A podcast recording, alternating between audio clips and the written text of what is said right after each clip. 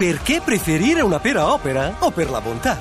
O perché italiana? Italia! O perché garantita da un consorzio? Da noi frutticoltori! O perché è opera? La pera, per buonissimissime ragioni. Scoprila su operalapera.it. Mi illumino all'indietro. Storia evolutiva del risparmio energetico.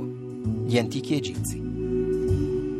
Gli antichi egizi sono stati tra i primi popoli ad usare energia alternativa e ecosostenibile.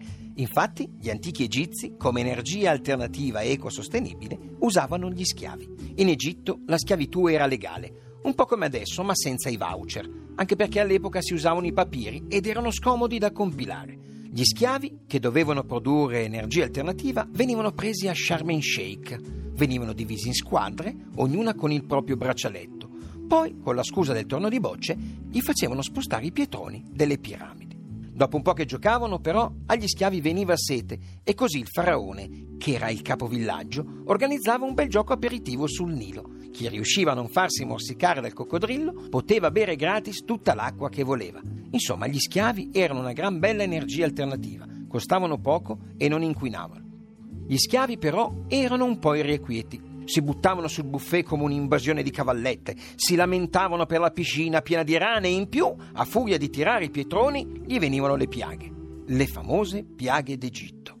Si rivolsero così a Mosè, una guida locale specializzata in grandi gruppi. Possiamo definire Mosè la prima guida turistica della storia dell'umanità, una figura professionale che per il turismo è stata un vero e proprio spartiacque. Mosè era una gran brava persona, non rubava, non desiderava la donna d'altri e solo ogni tanto, quando si perdeva nel deserto, pronunciava il nome di Dio in vano. Ma Mosè soprattutto non faceva la spia al faraone, perché poi il faraone uccideva i ricercatori italiani. Mosè guidò gli schiavi verso la libertà ed una volta arrivati al Monte Sinai prese delle tavole e vi incise delle recensioni negative. Fu così che grazie alla liberalizzazione delle energie alternative Mosè inventò TripAdvisor.